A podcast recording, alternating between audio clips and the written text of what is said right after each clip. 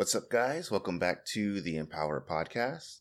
My name is Byron Beasley, and uh, we also have Steve Miam. I'm a software engineer, and Steve's a professional uh, recruiter for the gaming industry.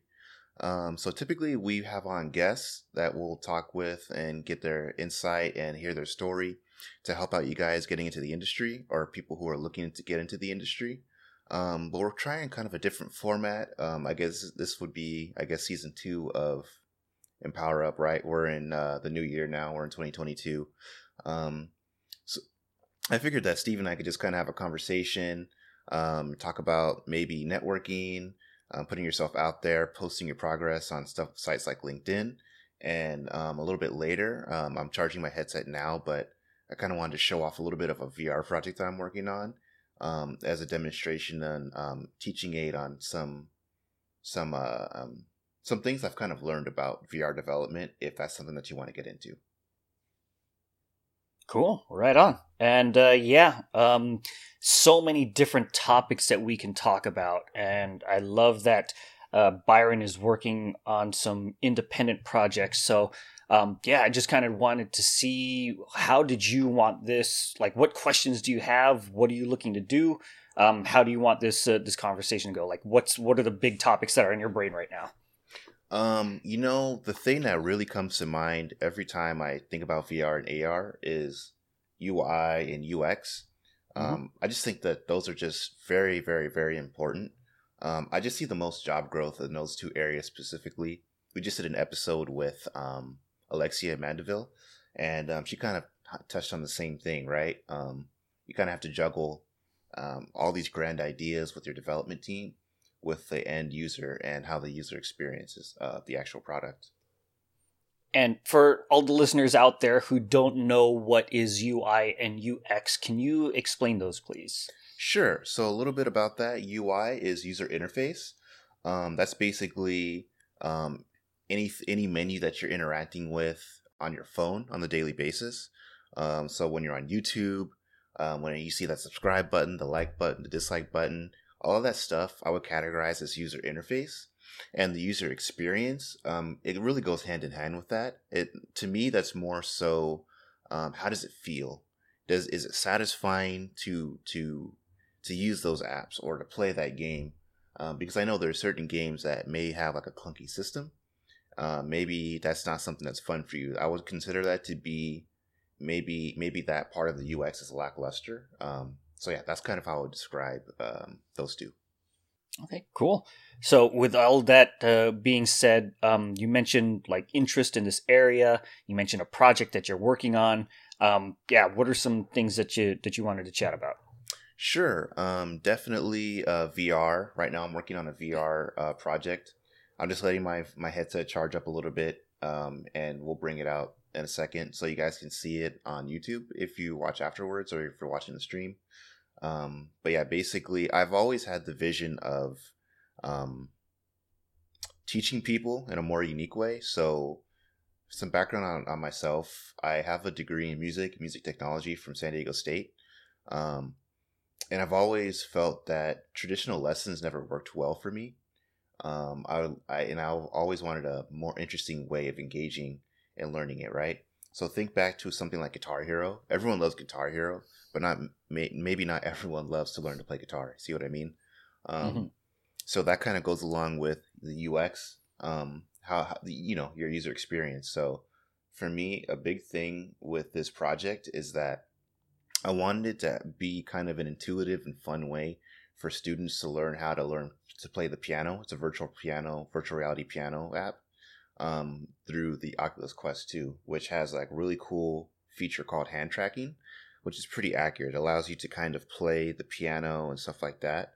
Um, and I learned a lot of um, a lot of things along the way. For instance, um, Unity, I made it in Unity. Their traditional UI doesn't work that well, so that there's a lot of considerations to make when you're working on um, specifically a VR application that you need to keep in mind again for the end user. It all comes back to the end user for me. That's kind of that's the big thing that i'm that i'm trying to focus on. And another big one and that that i've talked with steve a lot about is haptic feedback. Um, so for those of you guys who don't know haptic feedback is basically um, it's feedback that you get when you're experiencing something in a game, like a sensation. Um, the best way I could describe that would be um, let's say you're playing a game on your PlayStation or your Xbox, and uh, the controller vibrates. That's haptic feedback. Um, and unfortunately, we don't really have anything on the market that that everyday consumers like like myself could buy um, to simulate haptic feedback in VR. So the challenge that I was faced with was I wanted to I wanted you to be able to play a piano in VR, but as a piano player, I realized that with no tactile feeling and no feedback, it felt next to useless. So I actually found a way to get my phone to vibrate every time you hit a key on the in the actual application. Gotcha. Okay, so this is this kind of sounds like in the evolution of iPhones, there was a time where they the, the home button was an actual physical button and when you press it you could feel that click yep but moving forward it was no longer a physical button it was just like a kind of sensor mm-hmm. and then something that i that apple did is whenever you press that sensor the phone itself would vibrate exactly right? so it would give you kind of the sensation it would give you the feedback that as if you were pressing a real button mm-hmm. does that explain it well that explains it perfectly, Steve. Yeah, that's exactly what it is. I've experienced that myself with phones. Um, it really irritates me. Like I usually download my own version of a keyboard app because sometimes when I'm typing or texting on like a Samsung phone, I, I don't feel a vibration, so I'm prone to misspelling words and stuff like that. So again, I'll download a separate app for that, a uh, separate keyboard app that has the vibration, the haptics um, built in. Gotcha. Cool. So you mentioned that this is like ultimately you want to have a fun way of learning. Is it how to play the piano specifically? Yeah, definitely. Getting to start with your piano. Um, piano is, is the is the main instrument. Um, I find that most people, like if they're taking lessons on piano, they're doing it through classical music, through sheet music, and they might that might not be the most fun. Most like most people, especially now, especially younger than me, right? They're not learn. Mm-hmm. They're not really. They probably won't be engaged that way. So it's just kind of a way of gamifying that whole experience. Gotcha. So gamifying the entire um, process of learning music, from learning how to read the music to how to play the piano, where to place your your fingers, mm-hmm. um, how to identify which keys um, make which notes, uh, mm-hmm. things of that nature. Yeah, exactly. Um, and a big thing too is like getting that muscle memory down. Um, I mean, obviously, nothing's gonna beat, um, you know, actually having a physical keyboard, a physical piano to play on. But I just kind of imagine in my head, uh, let's say you just want someone to have a primer, like a quick understanding of how to do this. I just mm-hmm. think this would be a great way to kind of ex- expose someone to this without paying a lot of money for an actual piano or something like that. Gotcha. Gotcha. So you mentioned kind of Guitar Hero as a um, as a sample, kind of uh, how to learn music without having to play the actual guitar. So tell me about this the vision for the this app or this this program that you're creating. What is the final form going to look like? Um so there's a lot of backstory go into that. It's really mm-hmm. funny. Mm-hmm. Do you know the old show, The Fairly Odd Parents? Uh, no, I don't. Yeah, so it's it's from Nickelodeon, but basically it's a cartoon. I just remember an episode from when I was a kid where uh the main character Timmy went to the future and was basically brain dumped all the information in his in his class in like two seconds based on the VR, uh, based on like a headset that he had on. And that idea literally for 20 years whatever it is stuck with me. So in my head i imagine a physical facility um, that's aimed towards high schoolers specifically. Um, that's kind of like my target audience right now. I don't know how okay. soon this would happen but i just imagine them coming there after school for an extra extracurricular. And um, having a fun way of learning music right not a lot of people want to learn to play classical piano maybe it would be a great way to help them learn a little bit about music production. Um, and as well, along with that, would be a cool way of learning to play a little bit of piano, understanding how that works in um, in, in a low stakes environment before you get to like college where you're spending a lot of money to actually get that access to that education. Gotcha. Okay, so it, like a place where you can go to, you want to learn how to play a musical instrument. You put mm-hmm. on like a VR headset, and you've got like the haptic gloves, and mm-hmm. then you can choose in a virtual revi- environment what type of instrument you want to play. So if you select piano, you have the gloves on, you've got the headset on, you can select piano and then start from there, and it'll teach you the process from the ground up, like what are the basics of playing the piano, the notes, and, and things of that nature. Is that right? Yeah, pretty much. Um, cool. I actually worked with a professor in in college a little bit, even after I graduated, and he gave me some really cool ideas and some feedback on um, how I could progress with this because he he agrees. He was a music educator that stuff like this would be really cool. He even took it a step further, and he like for those of you who are maybe familiar with like Ring Fit, uh, my my professor's idea was to kind of gamify it the same way you gamify exercise and have a level at the end. So um, maybe there's a timing thing in, in place, and that's kind of where I brought up the Guitar Hero, right? Because mm-hmm. there's mm-hmm. um, there's an objective. Mm-hmm. Gotcha. And so this, you had this conversation with your uh, with one of your professors, and where are you in in the process of getting this thing created? I know you mentioned a prototype. I know you mentioned, you know, getting the haptics down. Like where where are you right now? So I'm nowhere near a product where you can have like an objective and a level that you play or anything like that. Right now, I've done what is called like the MVP, which is my minimal viable product. Um, at this point, I want to make sure that the VR piano works and you have haptic feedback. So I just completed um, working on that stage of it, basically getting the whole piano working, um, and now I'm just kind of seeking some feedback. I brought it to my friend's house uh, a couple days ago, and mm-hmm. he gave me some feedback that was pretty helpful, like resizing the piano. Like maybe your hands are bigger, maybe they're smaller. So having a little button that you could have to instantly scale it up or scale it down, that might be the next step. Gotcha. So you mentioned you mentioned that this is one of the issues that you're tackling at the moment.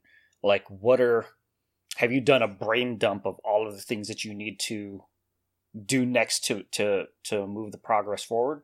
Um, like, do you have a list, or are you just kind of like playing it by ear and like, okay, well, this is something that I need to do, and then I'll work on it from there? Um, I do write down some ideas. I think I could do better at doing a brain dump. I know with our previous guest, Alexa Man- Alexia Mandeville, she mentioned um, actually having people set aside and write down all their ideas and um, I forgot what what term that she used for it, but she would present that to the rest of the team.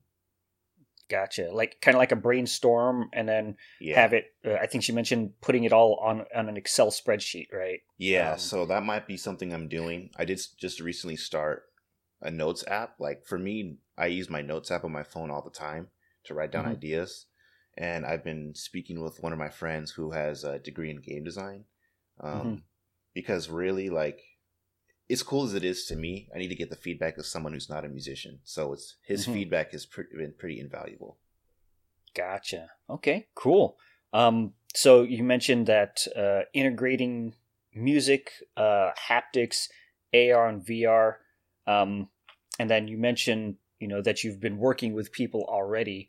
Uh, are there any other disciplines that you need to um, to find to help you out with this, uh, or is this all going to just be a, a kind of one person show where you're you're kind of doing everything? Yeah, so that's a good question. I definitely intend to bring more people on to help out with in the future.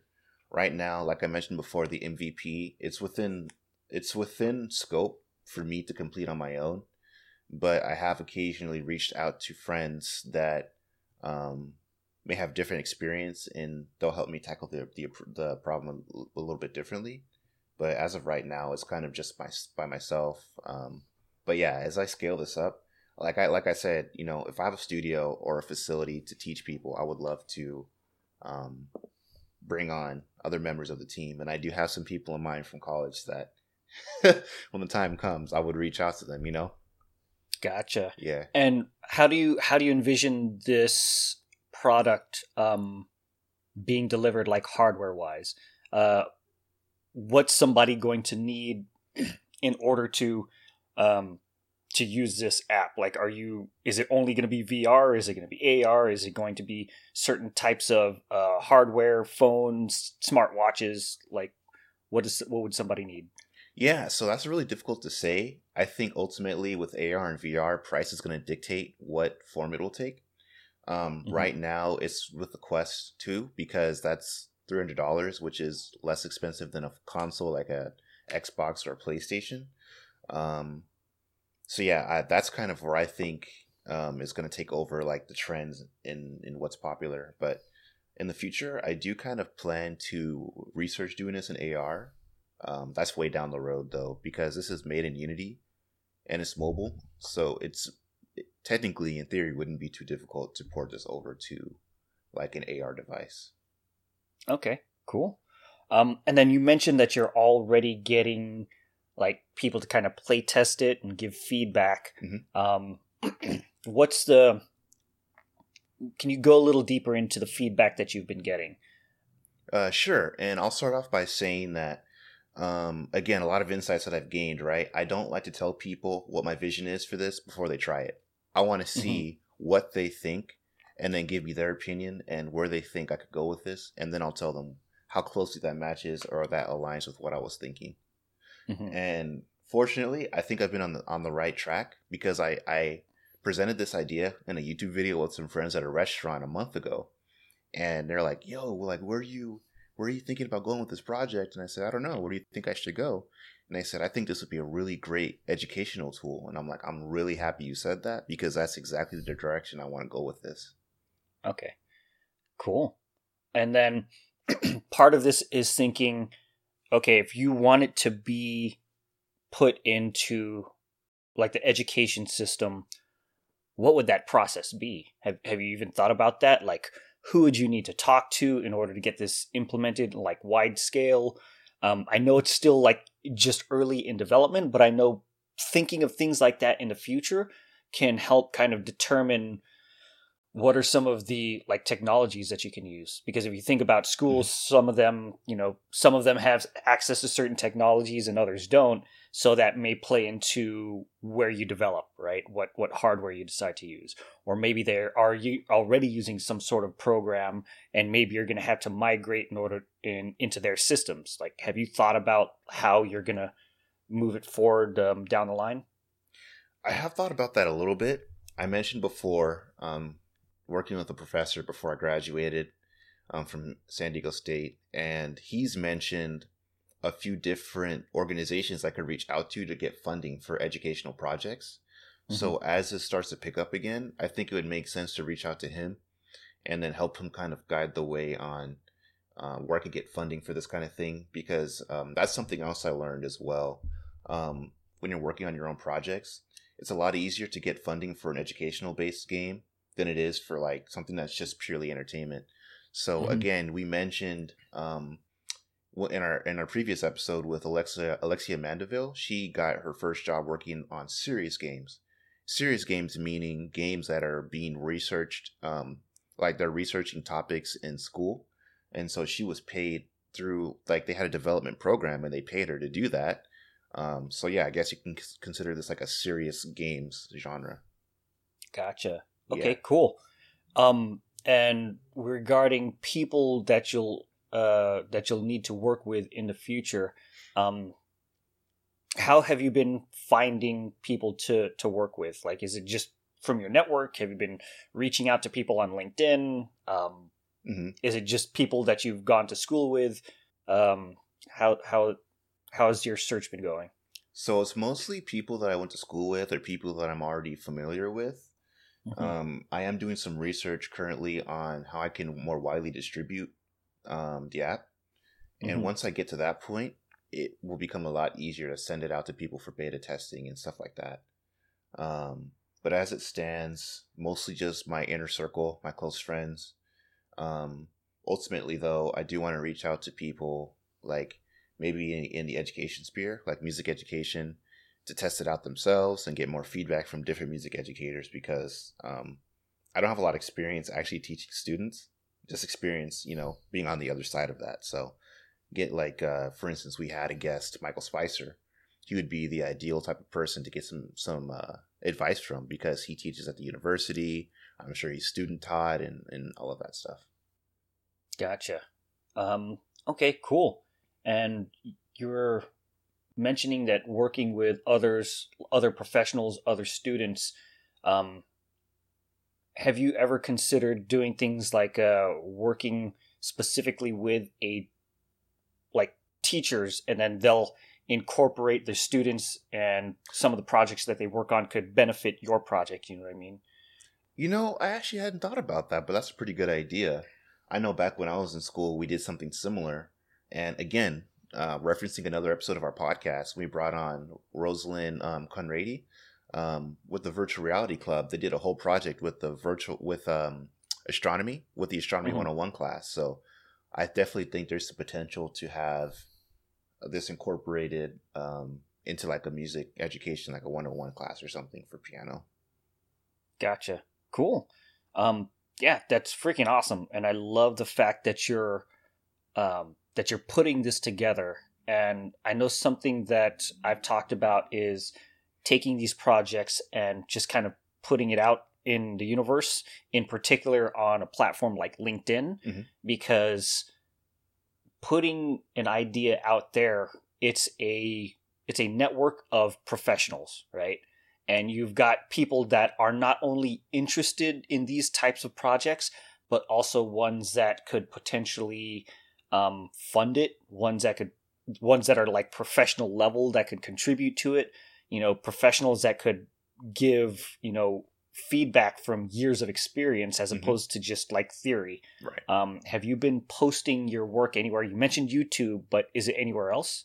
So i do have one post on linkedin. I, I believe you've seen it. It's the one mm-hmm. where mm-hmm. um, basically i got the haptic feedback working.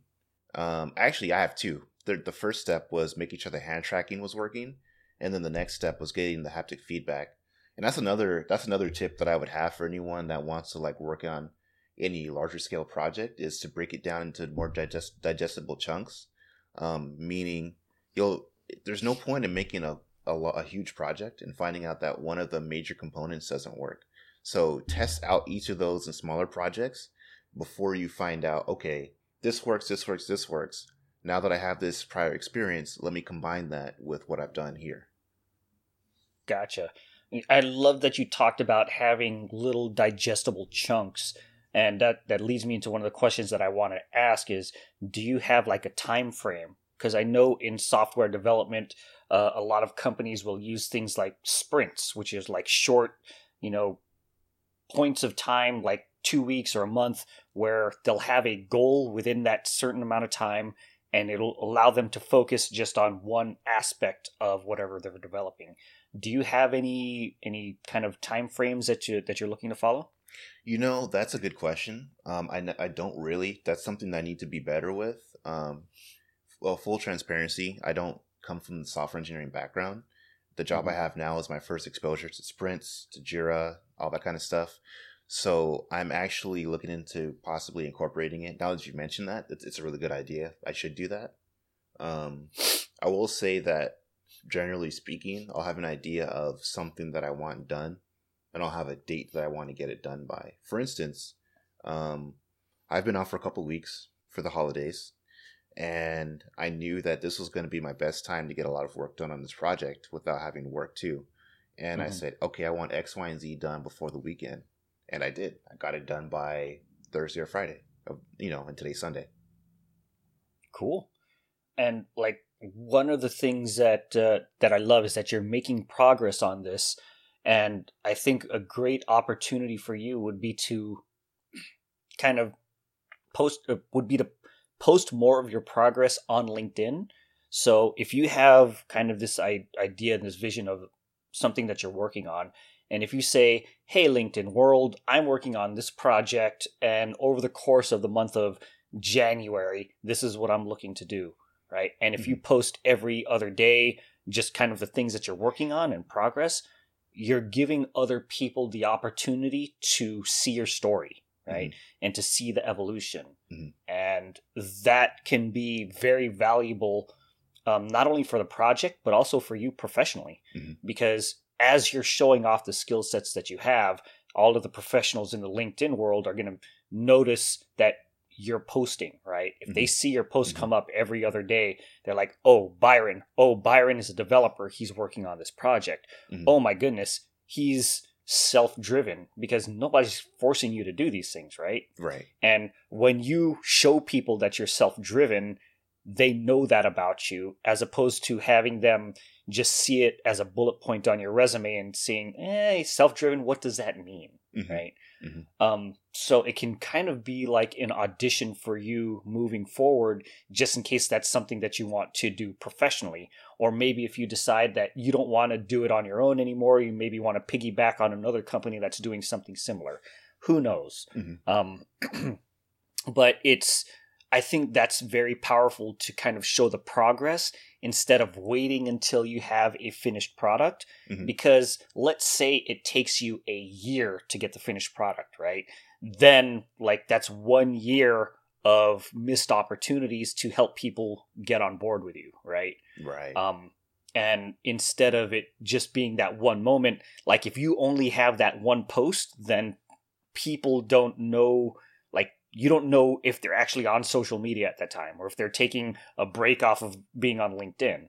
As opposed to if you post every other day, like you give so many people multiple opportunities to jump on board, right? Mm-hmm. And it's it's also one of those things where just putting yourself out there, it gives others the opportunity that are looking for chances to help others, right? Mm-hmm. Mm-hmm. Because, like, for me, I spend a lot of time on LinkedIn just scrolling through. And if I see somebody that needs help and I can provide that help, I'm more than happy to help make connections. You know, if they could use uh, some promotion on a podcast, if they're looking for narrative designers, and I know somebody who loves to teach narrative design, right? I can make that connection.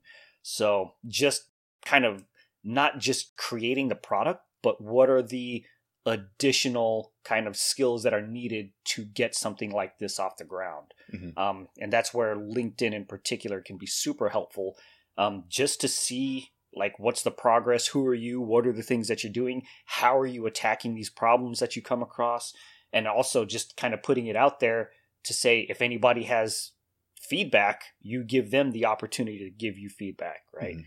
instead of like going to a friend and saying, "Hey, can you take a look at this?" Now they feel kind of obligated. Where as opposed to if you put it on LinkedIn and say, "Hey, LinkedIn world, I'm looking for feedback," then you're giving people the opportunity to give feedback if they have the time for it, right? Right. Um so, yeah, that's just one of those things where it can be super helpful and if you're asking for feedback on a platform like LinkedIn, you can get hundreds of people giving feedback and not just like one or two right? Mm-hmm. So there's a little bit of trade off there. Is that like, yeah, you can get a lot more feedback, but it may not be as in depth as going like one on one. Yeah, that's definitely something to consider. Um, I definitely can do do more feedback. I think it would also help with what you mentioned about doing sprints. If I mm-hmm. can have more deadlines, and that's mm-hmm. more progress that I can show as well. Yeah, and that's just kind of a hack to get stuff done because if you have a, a set deadline then you're like focused on that deadline as opposed to oh i've got all of the time in the world and then mm-hmm. sometimes you just kind of let it sit on the back burner and you don't get to it and then you forget about it so yeah that's one of the things why like time limits can be so effective that's why they put them in so many video games to to help kind of focus on the urgency of just getting some stuff done mm-hmm. i agree and another part of that too for me is finding out the times of day that work best to work on the project. Um, for me, I work best during the day. Like I'll wake up early, work out, and then after I've done that, I'll probably immediately work on the project. Um, so the idea is that you have certain things that you have to do and certain things that you want to do. And if you set those things that you want to do first thing in the morning or first thing in your day, then at the very least you've accomplished, um, you know, you've accomplished what you wanted to for the day, besides what you had mm-hmm. to do. Mm-hmm. Yeah, and that feels absolutely. such relief. Absolutely, absolutely. And one of the things that I love is that you are in a professional environment already, right? And you're seeing, you know, people how how this is done at a professional level and what's the attention to detail that's required.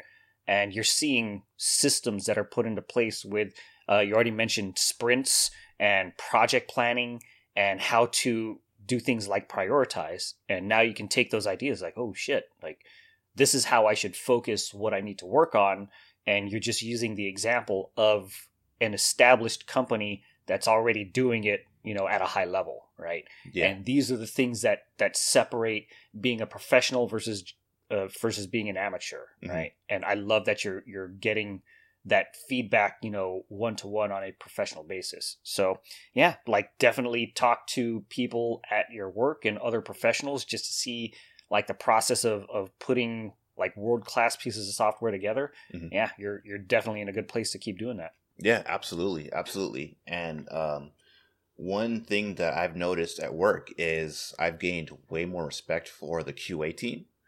Um, there's for me, I had a st- there, there's always a stigma that you know QA is at the, kind of the bottom of the totem pole, whatever it is.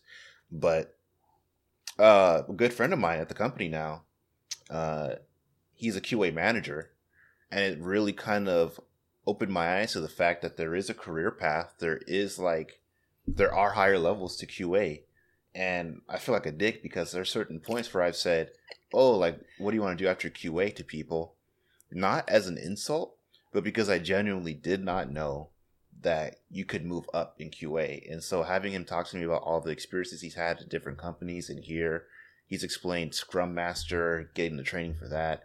It's all mm-hmm. been pretty helpful. And um, I think the biggest thing for me working here is um, I like to say that working there didn't make me a better programmer, but it made me a better engineer.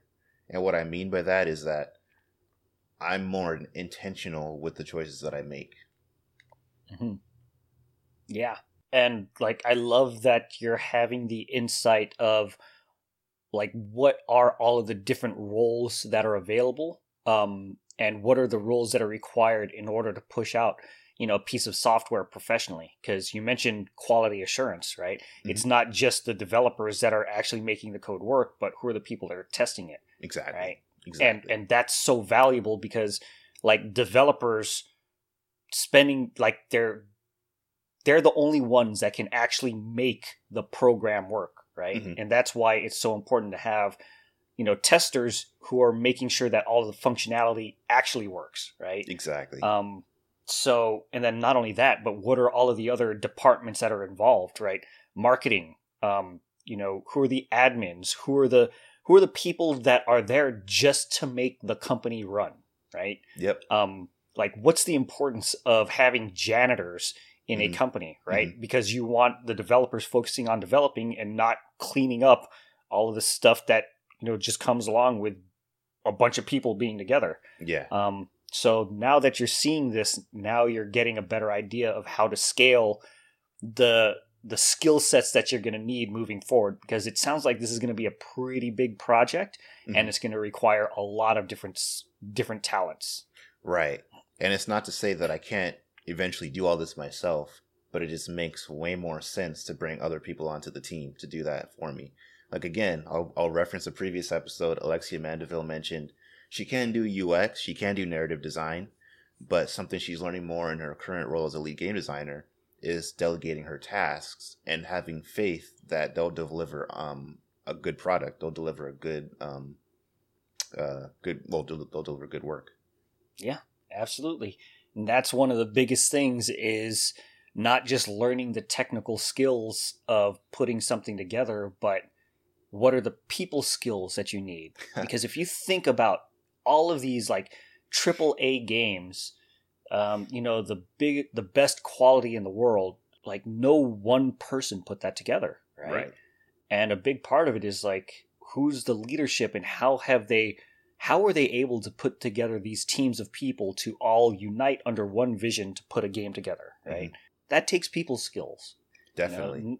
it, it's not just about how brilliant you are as a as a programmer, a designer, or an artist, but how are you taking that and everybody putting it together to make an amazing piece of work? Um, and yeah, that's that's one of those things where the the people skills. Um, that's why I love to focus on that because I know that there's a lot of companies and and schools that it kind of takes a, a to the technical aspects of of getting a job. Absolutely. Um, and I know for myself too. Um, that's something that I, I do pride myself in. Um, is the people skills. That's something that I'm I'm always pretty conscious of. Um, I guess due to experiences that I've had in the past, maybe is why I am the way I am. But a lot of friends and family tell me that I have an incredible amount of patience, and it's weird too because I'm not always in a situation where it, it seems obvious to me. But I guess there's something that I display that makes people think that or, or see that in me. And so I'm like, if people have been saying that to me my whole life, then obviously there's some merit to it. Mm-hmm. Mm-hmm. And I, it it might just be part of a personality type. I think so. Um, it just being kind of um, the more introverted, kind of stereotypically introverted type of nature, where you're more thoughtful, kind of sit back and and really think of things and analyze things, and always have stuff kind of processing in your brain. Um, yeah, I think that's that is a huge kind of superpower. Um, and it just it gets overlooked a lot because it's not the um, aggressive, assertive, braggadocious type of personality that you see that you typically think of as like leadership, right? Mm-hmm. Mm-hmm. Um, and that's one of the things that I learned is that a lot of the most um, accomplished leaders are the ones that are more um, more reserved in their nature mm-hmm. because they actually take a step back and and think about a situation before before making a snap judgment on it. Yeah. And I I see that in you as well that you're you're very analytical in the way that you approach these things and it's not just I'm going to go out there and and make something happen but you actually put some thought into it before you take the action. Is that is that fair? Yeah, I think so. I think that's pretty accurate. Um it's a conscious choice.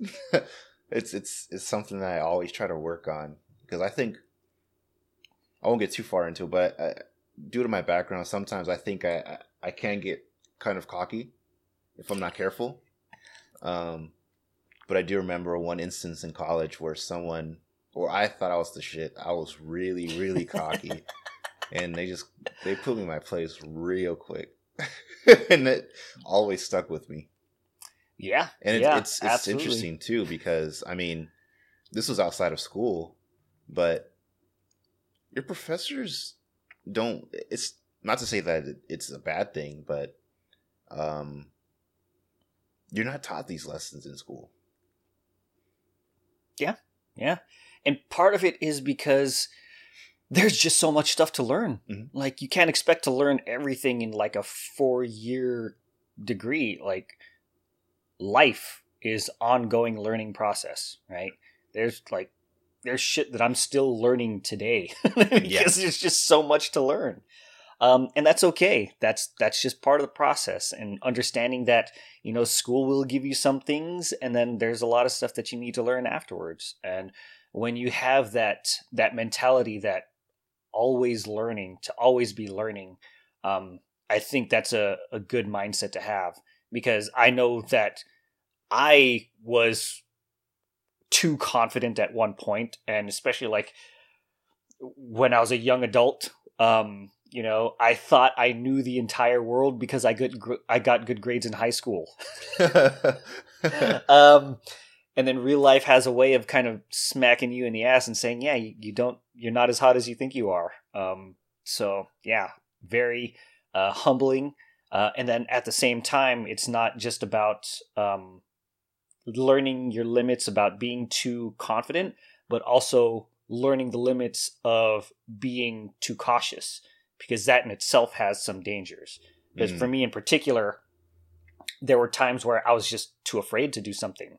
And I'd get into that analysis paralysis. Yes. Where I'd have word. great ideas, yes. um, but I wouldn't act on it. Right. And mm-hmm. then just being honest with myself is like, oh, I saw, like, yeah, I had that problem before. And it's a constant battle of like how do I how do I balance those things, right? How do I be assertive but not too too much, but then how do I be careful but not so much that it holds me back and that I don't progress at all. So, yeah, I think that's something that we all are challenged with and mm-hmm. not just us but also when we deal with other people, mm-hmm. right? Cuz mm-hmm. like some people are in the mindset of wanting to grow and they're or some people aren't. So that's that's one of the interesting things about just working in a professional environment is dealing with all of these different types of personalities.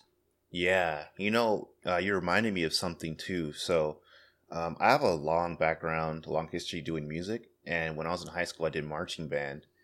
I specifically remember wanting one of the parents saying a phrase some years ago that always stuck with me, and because they're like, "Oh, how are you always so dedicated to the band? You show up for this, you show up for that." Um, and she just kind of said, "I just got comfortable with being uncomfortable."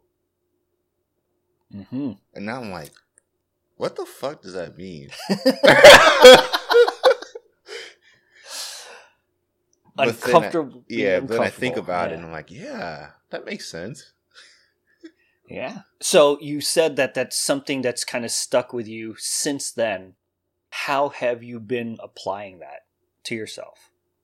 Um, so I'll, I'll say for myself, um, it's been a couple things. Um, we'll, we'll talk about work. We'll, we'll say, um, I worked at a job. I worked at a COVID testing center.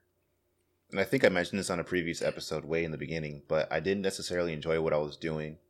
But I had a goal in mind, which at the time was a master's program.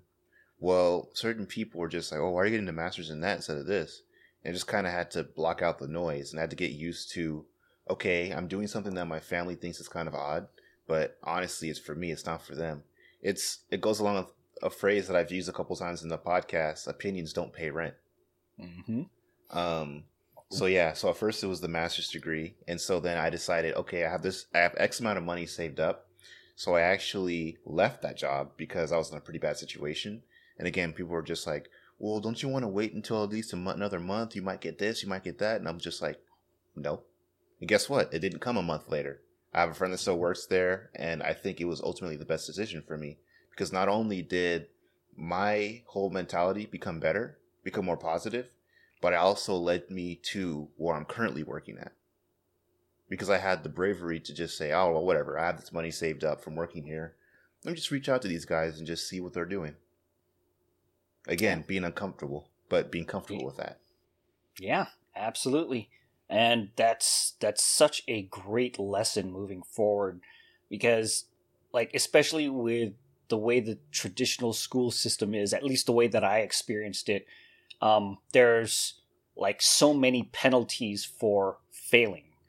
When the reality is you learn the most from your failures. Mm-hmm. um, and just making a decision and not being perfect all the time. And that was one of those things where I fell into that trap because I got good grades in in high school because I knew how to take tests.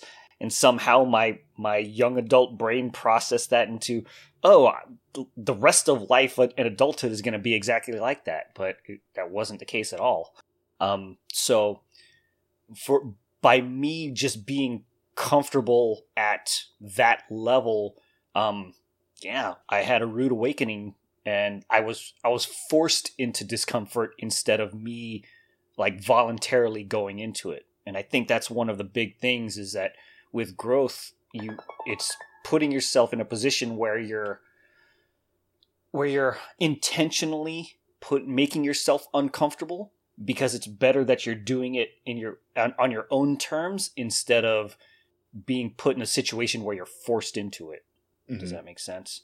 Mm-hmm. Yeah. Um, yeah. and that that was one of the the hardest lessons that I had to learn because like it's it sucks when you're forced into a situation that you're not ready to deal with. Um, but un- at happens. least That's one of the happened to things too. at least one of the things that I learned is that even going through those situations, I still lived through it all, right? Mhm. And as as as horrible as it was, that those are lessons that I'll take moving forward. It's like, okay, I'm I'm I'm not gonna make that mistake again. So yeah, it just keeping the, the right mindset, constantly growing, being uncomfortable, because life is gonna get tough whether you like it or not. Um, you might as well meet it on your own terms, right? Absolutely. Um, and I don't want to make it sound like I'm perfect or I just, you know, I always practice this stuff. Um, but I think a big part of this is again referencing another episode of our podcast with uh, with Tony Antonio Carrion. um, Mhm. where we mentioned surrounding yourself with a bunch of positive people.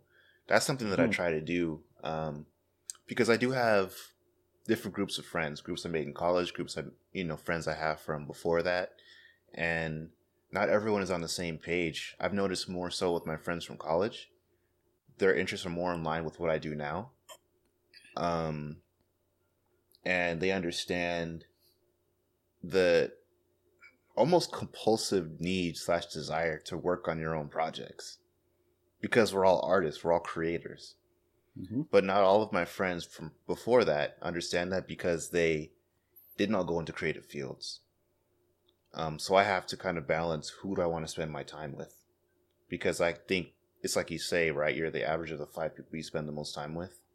Hmm Yeah, absolutely. And that's that's the thing about life is like you don't always stick around the same people because your goals, your you know, the stage of your life, it changes and everybody lives their own lives. And as much as like we want to be there with the people that we grow up with and maintain those relationships, sometimes like you can't do that because we've only got a certain amount of time, right? We Mhm. all we all have 24 hours in a day. And sometimes we just have to prioritize according to what our what what's most important in our own individual lives. Um and that's cool because not only do we get to do that, but they get to do that as well. Mhm. So if somebody like if we used to be cool with somebody and they don't show up that much anymore, part of this is just understanding that they're in their own journey, right? right And right. instead of us kind of like judging them based on, you know, our own selfish needs, like part of that is just understanding that hey, they're doing their own thing. That's totally cool because that's their life. Mhm. Um and I know that's given me a lot of peace of mind because I used to take it personally Mhm. when somebody else wouldn't hang out or if they couldn't make it to an event. Um, but now I'm a little bit older, a little more wise, a little wise, hopefully, um, and a little more forgiving. And I Mhm. know that part of that is just that's that's life in general. So yeah, um, being just having that knowledge that one make time for ourselves and then understanding that everybody else is doing the same for themselves. Yeah, definitely. And it's like you said, um, I'm like I'm still learning this. It's it's something that I think about pretty often. Um, being as I've only been out of college for a few years. Um, but yeah, it definitely gives me more empathy or more understanding when I have friends or a particular friend who is looking to move to Texas pretty soon. And I'm mm-hmm. just like, his mind's not always on hanging out. It's on like, I got finances I gotta g- get, you know, lined up. He's trying to buy a house out there. I'm like, mm-hmm. I get it. You know what? Like, we're still friends, but do your, you do you. Yeah, absolutely. And the cool thing is like just having that relationship and yeah, maybe it it'll come back around sometime in the future because maybe he'll decide in 3 years to move back to California, who knows. Um but just being cool with everybody as you have the interactions because knowing that sometimes people move out and then they move back in, right? Mhm. And Mhm. you want at least for me, I try to be the person who um, if if I cross paths with somebody, I want to make their life better than before they met me. If that makes sense. Oh, yeah. Like that's some something that I consciously try to do. I, that's kind of what the philosophy I built my my whole career on is like how can I be of service to others, right? Mm. Um, and that's just one of the things that I learned through reading personal development books, and it makes so much sense because who are the people that I like the most or that I enjoy being around the most is the ones that are always giving, the Mhm. ones that are always helping, right? Mhm. And it was like, okay, well, if that's the type of person that I like, if I do those same things, then you know I'll be more likable. And Yeah. so much about society is just learning how to deal with other people. And then for me, it's the balance of how how do I make sure that I'm taking care of myself without you know sacrificing everything about me for other people, right? Mhm. So that's going back to the book Seven Habits of Highly Effective People. Is like how do I make it a win-win Mhm. so that other people benefit and I benefit as well, Mhm. and that's um, one of the philosophies that I love to live by. yeah ultimately like something that i have again, I think about this stuff so much, but you like you mentioned that book, Seven Habits. Also, um, what is it? A Total Money Makeover, Dave Ramsey. Mm-hmm. I recently Mhm. picked that one up. Uh, but one, I think the the thing that that's um, consistent between what these people preach is that um, your mindset and behavior is king before anything else happens. So, um, like for me, maybe a family member or maybe a friend will say something that could offend me. I have to think: Do I want to ruin my day over this five minute interaction, or do I want to like? Like I and, I and I'm like, no, I don't. Mhm. Absolutely. And understanding that you have a decision on how you respond. Um, yeah, there's a saying in, in the Seven Habits. It goes, "In between stimulus and and response is a space, and in that space you get to decide, and that space will ultimately result in, you know, your life, right? How you decide to respond to anything that happens in the world, um, and it can be tough because sometimes like those emotions are instantaneous, Hmm. right? Um, but sometimes you got to take a step back and think like, why am I responding a certain way to a situation? Mhm. Um, and then when you have that insight that oh shit, I can control it, that's when the world really starts to open up because you can, you're you're creating from yourself and you're not just responding to everybody else. If that makes sense. Oh, definitely. And I think I've told you this before um, because I know we've talked about this, but I think back to that scene in the first Matrix movie where after Agent Smith shoots him, he gets up, they shoot the bullets, and he realizes, wait, it's just code. I can stop this. He stops reacting to it and just says, oh, get out of here. Mm-hmm. Mm-hmm. And then another part of the matrix is know thyself. Right? Mhm. That's a big part of it. Mhm. Um, because that's one of those things that I never, I was never taught. It was, it, it's crazy. Like as I've become a more mature adult, hopefully, um, I, I've just been more aware of my own programming and what's all the stuff that I've been kind of brainwashed with before, especially stuff that wasn't true, and how am I kind of deprogramming myself from all of those things. Mhm. Um, right? Because like part of it is from school is like go to school to get a job, work forty hours a week, and blah blah blah, pay bills, get a, ho- a home, that type of thing. And it's like now I've now that I'm a little more uh, educated, I know that a lot of that was bullshit, and it's Mhm. just like it doesn't apply, and it's old. It's old news and it just doesn't work anymore. So yeah, I just have to be honest with myself. Is like, what's my personal truth, Mhm. and then what's the stuff that like society is trying to to force feed into people.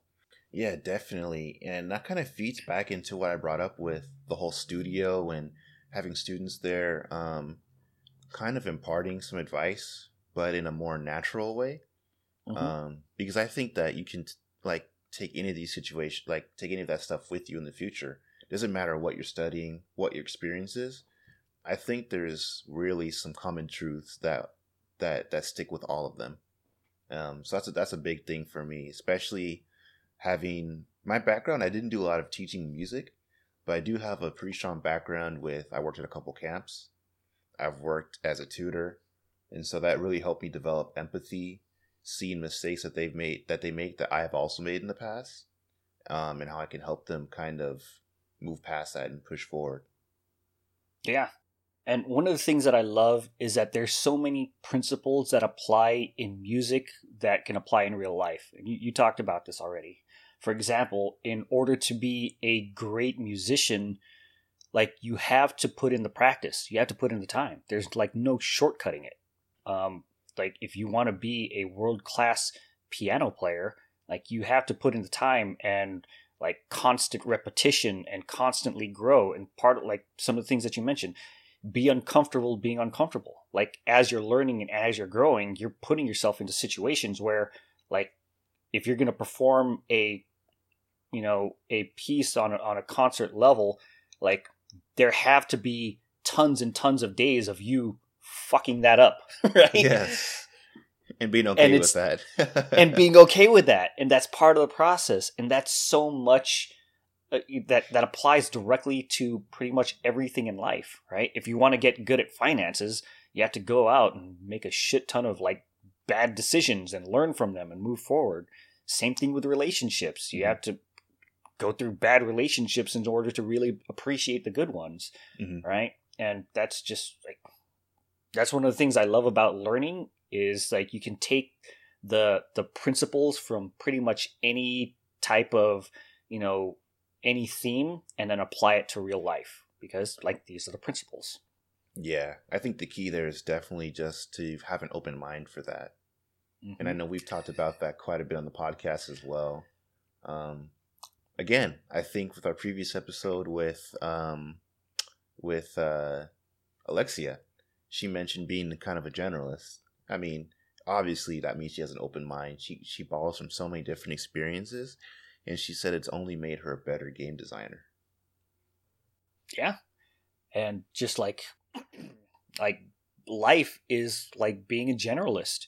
Like there's so many things that life has that just deals you and you have to kind of be you have to know about all of them like finances like you have to know about finances right um, relationships and interacting with other people that's you know learning about soft skills you know um, health, right? Health is an entire industry. You need to know about that so you can stay healthy, mm-hmm. right? Mm-hmm. So like being a generalist at at living. So, yeah, it's uh it's crazy how as I grow older, I see how everything fits together. Mm-hmm. And it's not just like these individual kind of departments and roles. It's like everybody's intertwined and they're all important parts, right? No one is better than the other. Mm-hmm. So, mm-hmm.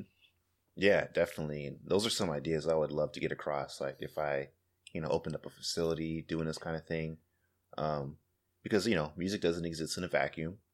It's mm-hmm. kind of odd because I was actually kind of taught that it was at certain points in school, which is total bullcrap in my opinion. Art is a response to its culture. Mm-hmm. So, and if you yeah. think, if you think about how music has impacted the entire world from from video games to like cultural revolutions to um, just like how how noises are made music is made from the voice you know through musical instruments through you know things in everyday life yeah. like people are making music from um, cats meowing right mm-hmm. it's mm-hmm. and it's crazy and it's it, it all like fits together yeah definitely definitely Oh, dude, so, yeah, we're already um close to the hour. crazy how fast time goes and like how we can take different tangents because we started talking about the app and now we're just talking about life. But yeah. again, just how everything is kind of intertwined. So mm-hmm. yeah, that's why I love having these conversations and just being able to record it and hopefully there's some nuggets in there that you know our listeners will will find valuable um but yeah like game development, music, that's all part of life and it all intertwines. Um, and that's what we're here for, just help out people in their journey wherever they are. Um, at least that's that's one of the things that I love to do, and I'm glad that we have this platform to put it. Yeah, put it out there. Definitely. Yeah, appreciate you guys uh, listening to the podcast. Um, hope you I hope you enjoyed the different format. We've done a few of these in the beginning. Every once in a while, um, we'd like to bring back, you know, just these one-on-one conversations um, while we you know work out the scheduling with our our main guests and stuff like that. Um, but yeah, um, also wanted to mention that we are on TikTok, Instagram, YouTube. Um, this episode will be coming out, or I guess you'll if you're listening to it, you'll it's already out. But um, basically, you can expect these episodes out on Fridays. I try to get them out by Fridays at 10 a.m. Uh, Pacific Standard Time, and um, yeah, so you can you have the choice of watching it on there. You have the choice of watching it on Spotify, Google Podcasts, Apple. Um, is it iTunes? Probably just iTunes. Um, yes. Yeah. So yeah, pretty much any, anywhere that you can find a podcast, our podcast will be on there. So yeah, yeah. thanks so much for watching, for listening. And if you guys have any types of feedback, any types of guests that you want to hear moving forward, uh, designers, programmers, artists, people from certain companies, uh, let us know, and we'll do our best to uh, to find those people. Definitely. Cool. All right. See you guys later. See ya.